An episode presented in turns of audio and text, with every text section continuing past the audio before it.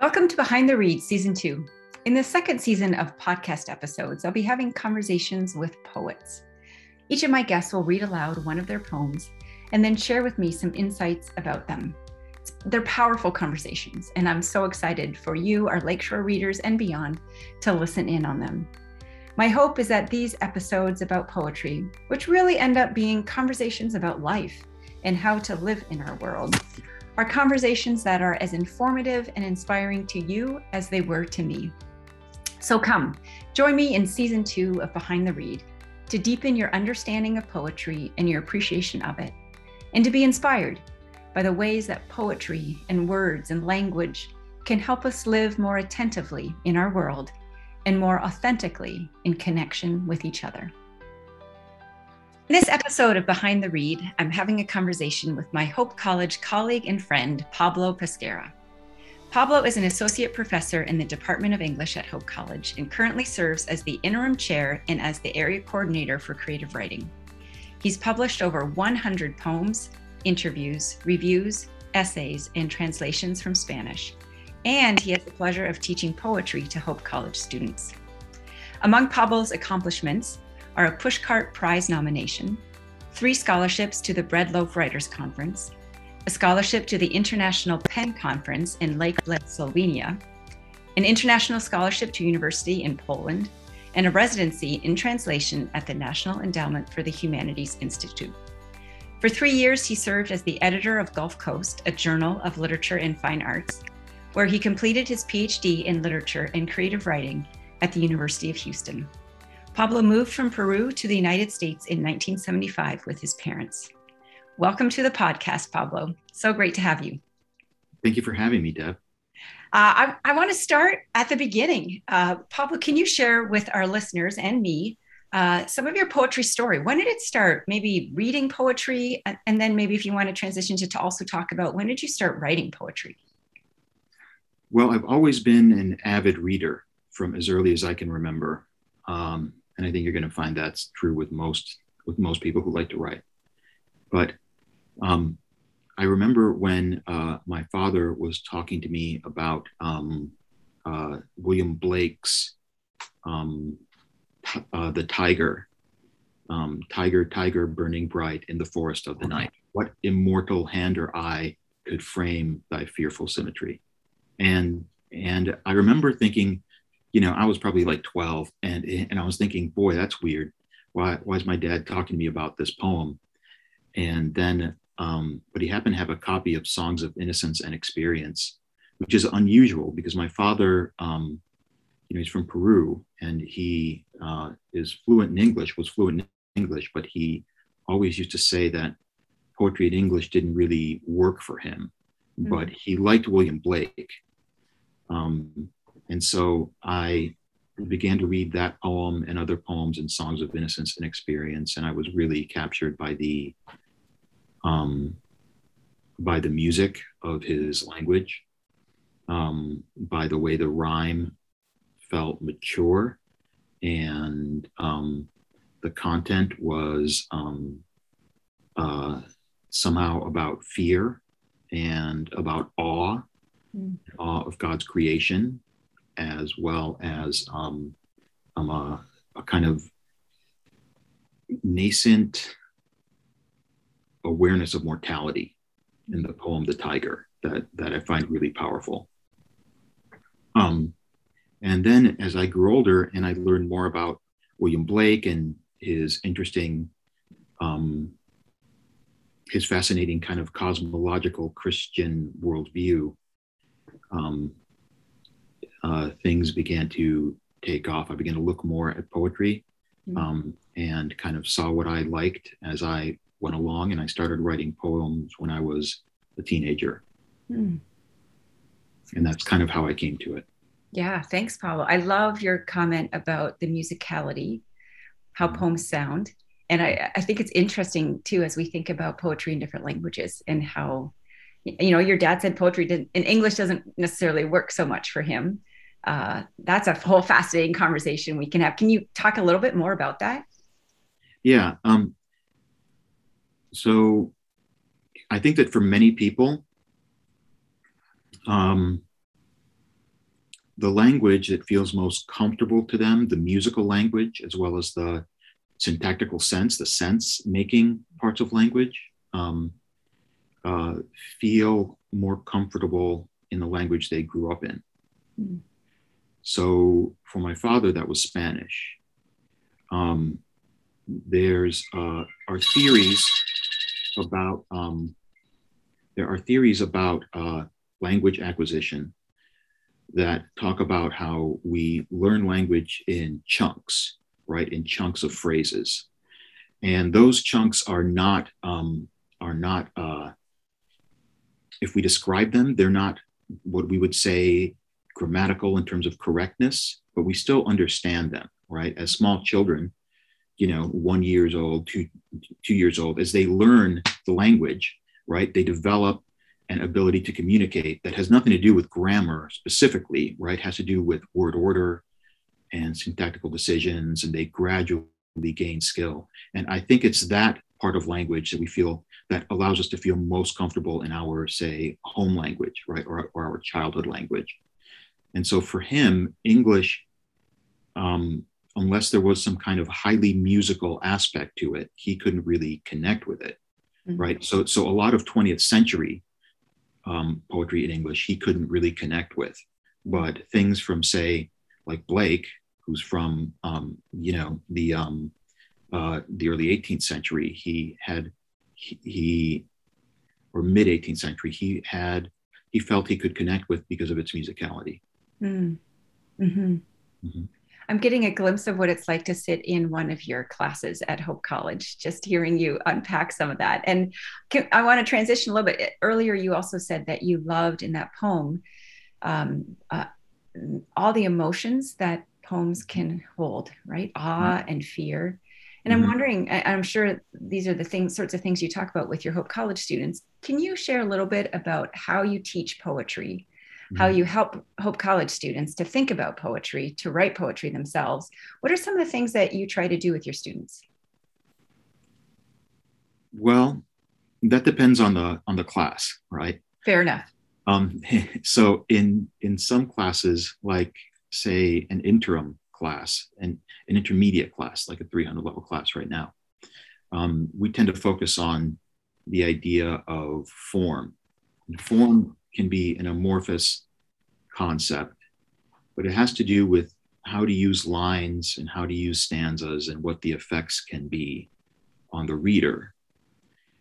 And like all good writing instruction, as, as, as, you know, Deb, you're trying to bring the writer's awareness to a, you're trying to help the writer become more aware of what is going on in the language they're using. Hmm right?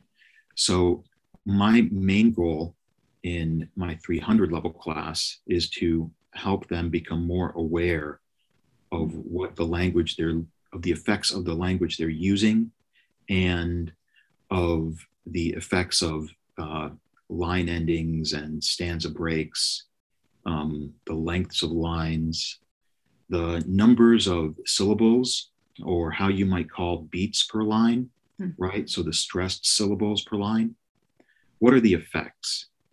And in language, we tend to take these effects for granted. Mm. So much so that we often don't think of ourselves as applying or in, as applying them, right? So when they happen in our own speech or, own, or our own writing, they feel accidental. Mm. Or they're happening, these sonic effects or phonic effects are happening because of a pattern we've already learned that we're employing out of habit. Mm. But these patterns of stress and sound are um, can be manipulated like anything. Right? Language is a medium like clay or paint. Ooh. And you can shape it and you can edit it, adjust it, reform it, reconstitute it. Um, and in fact, it's much easier once you learn the um, the patterns that are there, the way sound has has different kinds of effects that you hadn't thought about before. And I see these kinds of sound effects happening in song, especially in rap music, mm. um, because rap artists are very much focused on the words they're using as composed to, say, average pop music. But you see it in all in in all language, and so the goal of of the 300 level class is really to raise um, uh, sound pattern, sound structure, in the mind of my students to a self aware level. Mm. And in 400 level courses, my goal is to help them become more aware of the kinds of modes that people use when they're writing a poem. So, what is a poem for, right? And if you look at the history of poetry, there are several clear modes that people use poetry for. One of them is to express awe, probably the most, one of the most powerful is to express awe, like in Tiger, The Tiger by Blake. And when we express awe, we are expressing um, an awareness of the power of the divine, the power of our world, our uh, desire to comprehend it and make sense of it. And that happens at particular times for particular reasons, right? A love poem is a poem that expresses awe in the in the emotion of human connection right um, and uh, that can happen at different times of the day. And we actually have modes that we've inherited right that work that way. One is the um, is the aubade the morning love poem. Another one is the nocturne which is sometimes a love poem or often is just about the emotional experience of nighttime. Um, so mostly poems express some kind of awe or express some desire to understand. And that's what I'd like my students to connect with, that they can express awe, they can express um, all, all different kinds of emotions. Mm-hmm. Um, uh, often poems will allow students to access things they hadn't really um, processed too deeply, the emotional things haven't processed too deeply just yet. Um, when, when we talk about poems, we often talk about the journey of reading a poem and the journey of writing a poem. And, and the journey of reading a poem is that the poem unfolds you're not sure where the poem may lead you over the course of reading it. And it's true as well for the writing of the poem. When a poet writes a poem, they often don't know where it's going to take them. Mm. Right? You, you know, we talk about getting into flow or getting into the zone whenever we do anything with real um, uh, intensity and attention and focus. And the poet wants the reader of their poems to get into that sense of flow, right? And um, lose a sense, lose their sense of time and place as they're reading the poem, because that's deep engagement. So, so when I write a poem, that's what I'd like my readers to do, and and that's what I'm trying to encourage my students to do, right? Um, yeah, that's why I like doing it because of the opportunity for connection. Hmm.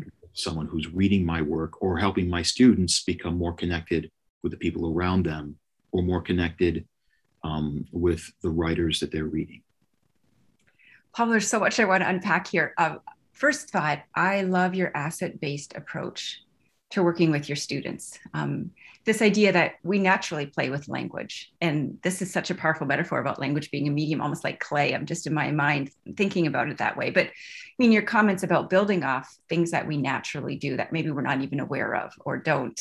Um, we see it as accidental. And so I, I, love sort of framing it that way. And um, then also love the stance of um, the journey, right, in reading a poem. And I think one of our hopes for this podcast is that we help our lakeshore readers um, feel better equipped to approaching a poem. And I think sometimes there's this idea that you have to have a poem all figured out, like it's presented to you and you there's the in answer or a meaning of a poem and framing it as a journey i think is uh, in reading a poem and then also in writing a poem that itself is a journey. You're processing something. You're you know you're going being able to go deeper.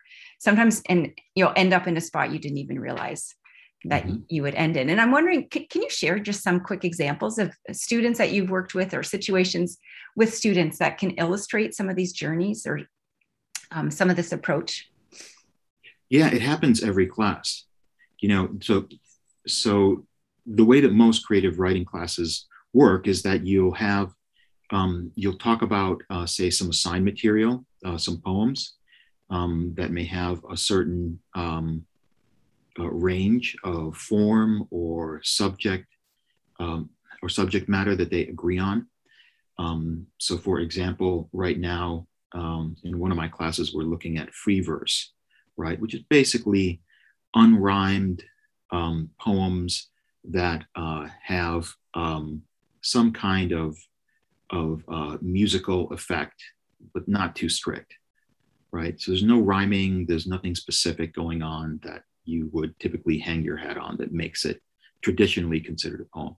And um, and as as they go through this poem, as they go through the poems, they will basically um, they will often say, "Wow, I didn't I didn't know that I would end the poem in this way, right? I didn't know that would happen, right? I, I, I had this idea for a subject. I started to write about the subject, trying to describe it, you know, etch it in a very particular way. And then I ended up at this place. It, it, it happens every class, mm. right? Um, and I think that's because the, the experience of creating art, when you're really in that experience, that is naturally going to happen. Mm. Yeah, thanks. Well, I'd love to apply this uh, and unpack some of this perspective and approach um, to one of your poems. And Pablo, might you be willing to read one of your poems for us? Uh, and I'll, I'll make sure to post a link to it in our um, podcast episode notes. And then after reading it, um, I'd love to just have you unpack it a little bit for us, maybe some of the things that you were trying to do or some of the journey that this poem brought you on in the act of writing it. Sure. Um, so I wrote a few poems um, after or I- imitating uh, the Palestinian poet Mahmoud Darwish, um, who's one of my favorite poets. He wrote in Arabic, but was very, uh, a large amount of his poems have been translated. Um, and so I was reading his poems several years ago, and I started to come up with ways to react to his poetic uh, landscape, um, using my own landscape, my own imaginative and personal landscape where I live and the kinds of places I spend time in. And there's this uh, poem called The Pond that I'm fond of. So I'll, I'll read that for you. The Pond, after Mahmoud Darwish. I walk in a field of black waters, and I mean within the bowl of God's right hand, from one rock to the next without a dollar to guide me. The heron over there is sharing the secrets of the hunt, descending in a silent glide to the shallows and settling like a breeze, because the air moves for the heron's purpose with the deliberation of a devoted servant.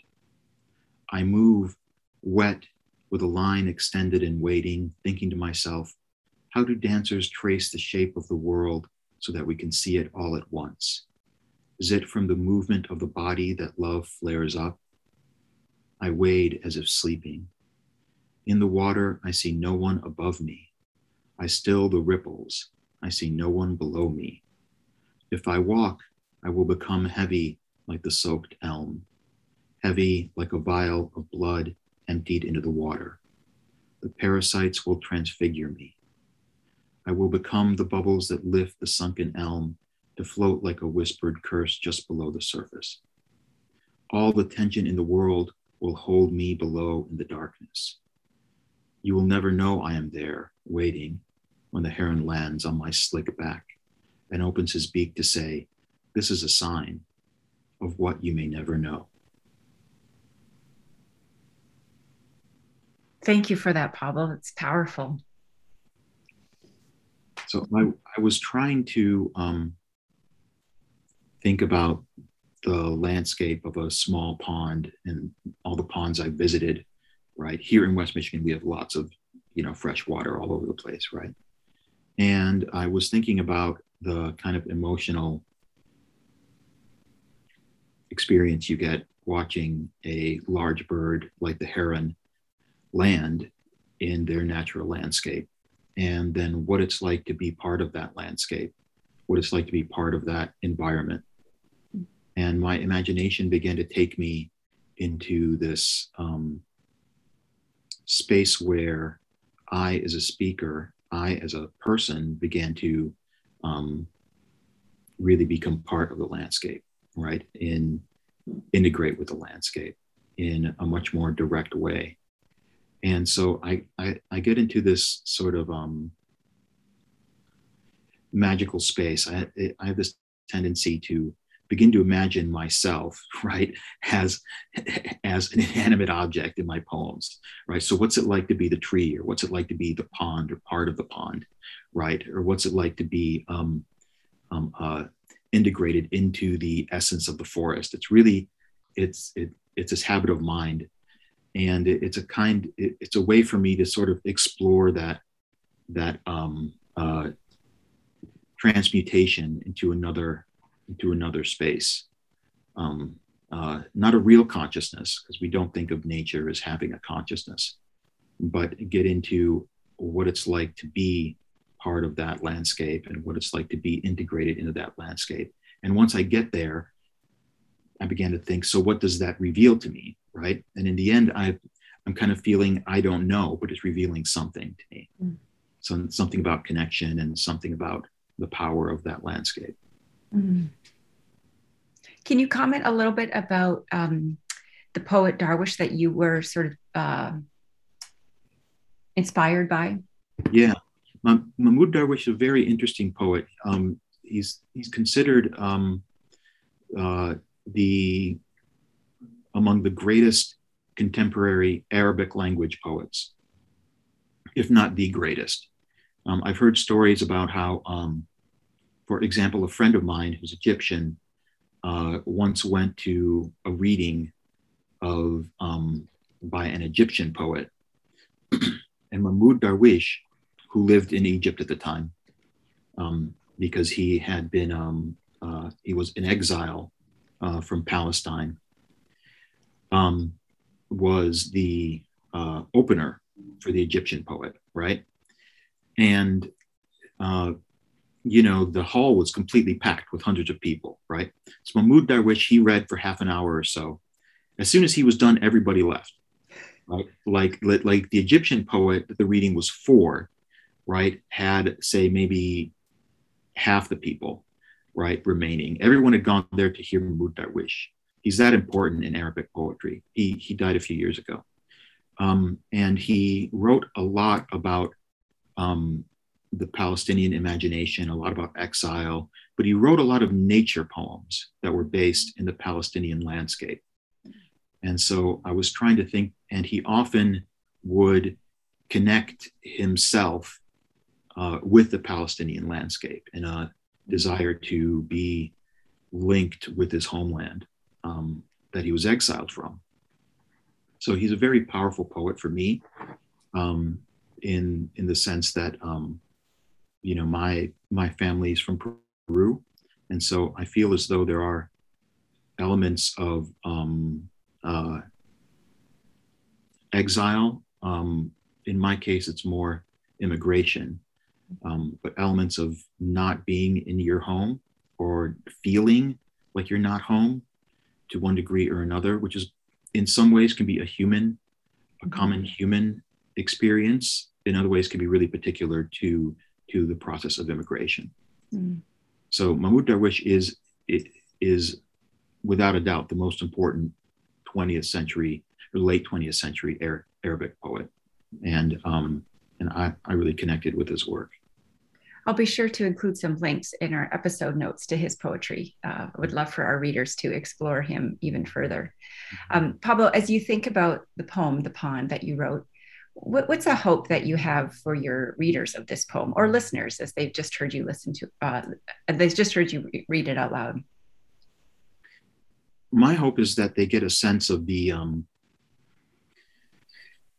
of the uh, rhythms of the sentences um, they they feel um, a kind of comfort in the description i i try to go for a calm descriptive voice, shorter sentences, generally shorter sentences.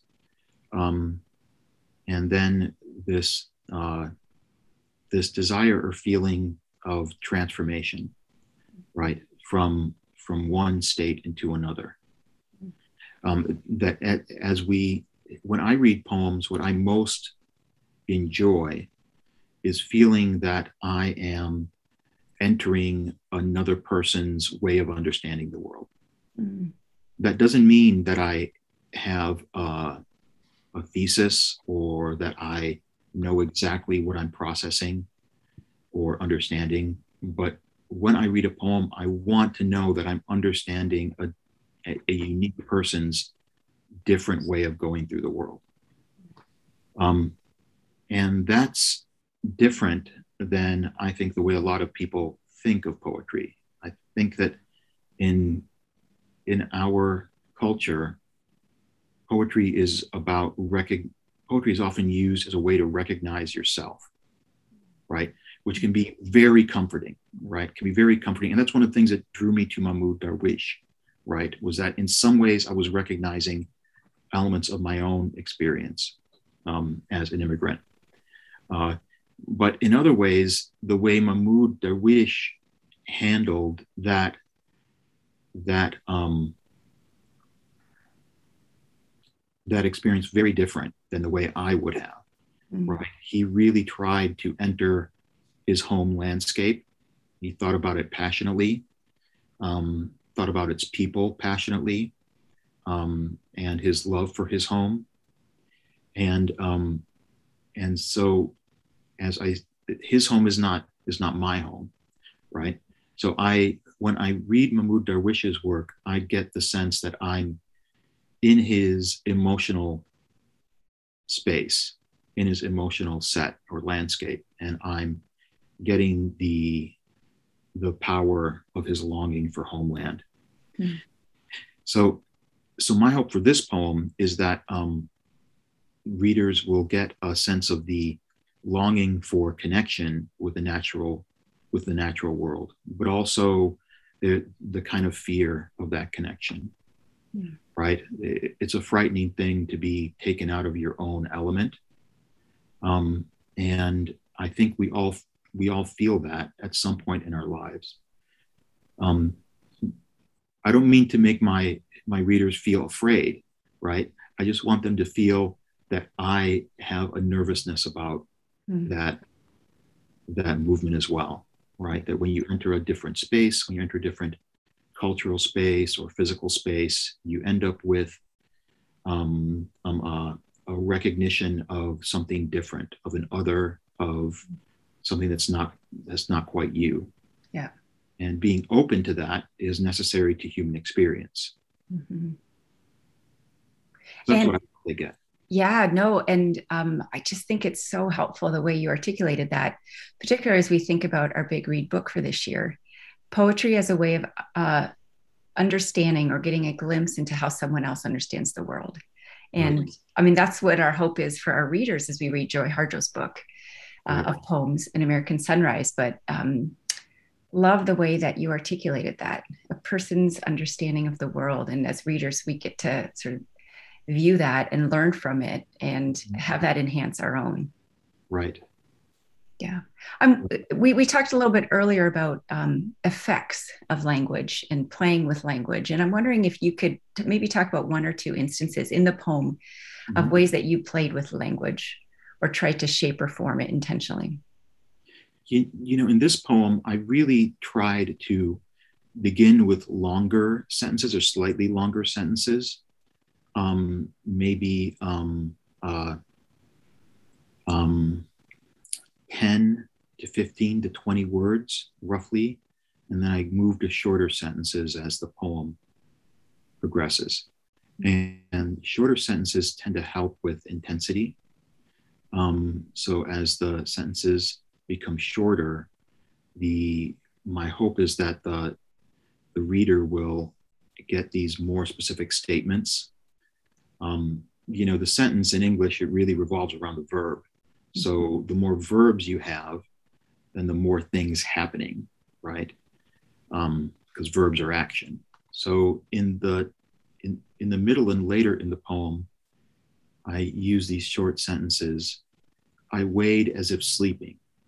In the water, I see no one above me. I still I still the ripples. I see no one below me. If I walk, I will become heavy like the soaked elm. So those shorter sentences then lead to the possibility of action happening more quickly. But because the sentences are shorter and they are organized over these two line stanzas, right? There's lots of opportunities for the reader to kind of pause mm. and contemplate what it is that I have written and how it's affecting them. I'm also really interested in line endings, how a line ending creates a kind of um, um, a meaning that is very different from the meaning of, of uh, punctuation, right? So uh, in, in these similar lines, if I walk, I will become heavy like the soaked elm. I'm interested in the line break at become so there's this sort of um, uh, pregnant pause at become, but there's no punctuation. The next line reads, heavy like a vial of blood emptied into the water. Mm-hmm. So there's this vial, we don't know, and it, it, to be honest, I didn't know when I was writing this, I didn't know what, what would be in the vial, right? Mm-hmm. Heavy like a vial of blood emptied into the water. And then I got this image, you know, how blood is heavier than water, right? Because it contains more than water and it kind of sinks and disperses into into water. And so I I was trying to get a sense of that sort of weighted weightedness that also disperses and is also mixes with water. Um, and that was the idea I was going for when I, as a speaker, sink into the water, right? That I mix with the water and become part of the water. So, so those line endings mean a lot to me when I write them, right? Um, and so the line endings and the two line stanzas, I'm hoping allow the reader to pause and consider mm. what what is coming next in the next line, how the pause, although it's not necessary for grammatical reasons, um, creates a kind of space in the mind of the reader Mm. Um, that's what I think that poetry allows us to do. Poetry in lines allows us to do. It allows us to think mm. um, a, more slowly, so that as we think more slowly, we can allow um, the content of the poem to to um, enter our subconsciousness, mm. and then that subconscious effect, those subconscious effects, end up um, uh, creating uh, a, a kind of emotional resonance within us that we couldn't have without the line breaks and the stanzas and that kind of thing. When when you're describing thinking more slowly, it's it's just reminding me that in some ways poetry you could argue it's like a way of life, right? Uh, and what our world would be different if we all sort of approached thinking about others' experiences or our experiences in the natural world or with others and have these moments where we can think more slowly. Um, that would change right. us. That's right. That's right. Uh, and you know, thinking slowly allows us to to feel more confident about our mental and emotional lives. Mm-hmm. Right. Right. Right now, especially, we're in a world that forces us to think as quickly as possible. Yes. And, and poetry helps us slow down. There's there is tremendous psychological and emotional health in the practice of reading poetry as well as writing poetry right that that action is almost meditative mm-hmm. and it it, um, it it gives us the ability not only to meditate on a a subject matter, but also connect with another human being at the same time. Mm. That that's really what drew me to poetry at, at at the beginning. I felt like I was beginning to connect with what William Blake was trying to do, Mm. poetry, and that fascinated me. Yeah. And, and one of our my hopes as director of our big read program this year is that people become inspired to take on poetry as a way of life as a way of responding to the world and being in the world. Um, Pablo, our, our, time is almost coming to a close, but I, I wanted to um, ask you a question about making poems accessible to others. And that's something that I hear a lot from community members like, oh, these poems just aren't accessible to me, not like Shel Silverstein poems once were, or, you know, poet, why, why can't it just all rhyme or things like that? I'm wondering if you could talk a little bit about poetry as ex- what does it mean to make poetry accessible? Should that be a goal? Um, how would you respond to comments like the ones I just described? Well, I think that poetry is like um, anything, that if you do it more often, if you read it more often, you become better at it. Mm. And um, uh, I think that um, the progression of poetry from Shel Silverstein, say, to Mahmoud Darwish, there's a huge, uh, very long journey, right, between those poems. I also love Shel Silverstein, right? But but when I read Shel Silverstein, I'm accessing um, a different kind of awareness, right? One one that suited me when I first started reading Shel Silverstein. And then over the course of my life, I began to read many different kinds of poets. And sometimes those poets were much more um, um, uh, accessible and sometimes they were less accessible. Mm-hmm. And what I've done is I've um, uh, actually worked at reading poems, right? It's a practice mm-hmm. and you get better at it. Um, and I think that's something that's that's tricky. There there are poets, there are plenty of poets, to be honest, that are more accessible than me, right? And and and I don't write poetry in order to be inaccessible. I, I don't know poets write poetry just to be inaccessible. Um, uh, and, and, there are poems I've written that are somewhat more accessible than this one, which I think is pretty accessible, right? Um, I think that uh, accessibility has to do with with practice in the same way that we wouldn't expect, say, someone um, who is not used to listening to jazz music to automatically enjoy jazz music the first time they hear it, mm-hmm. right? Or someone who is not used to looking at, say, um, uh, uh, an American football game, mm-hmm. enjoy watching the enjoy watching the game or experiencing the intricacies of the game the first time they watch it. Right? Mm-hmm. Everything takes practice, and um, that's what it ultimately comes down to: is not being afraid and just giving it a try. And if you're not connecting, that's okay. You go, you go and find something else that you, that you do connect with. Mm-hmm. It's not about right or wrong. It's about pleasure. Yeah. Thanks.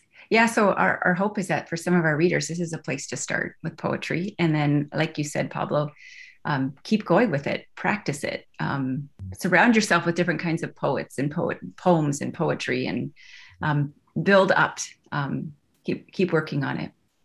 Uh, the last question that I am asking in these season two podcast episodes is a fill in the blank, Pablo. Uh-huh. So poetry is blank. How would you respond to that? Poetry is connection. Mm-hmm. Can you explain how uh, you, we've you've already talked a lot about that, but can you unpack that a little bit more?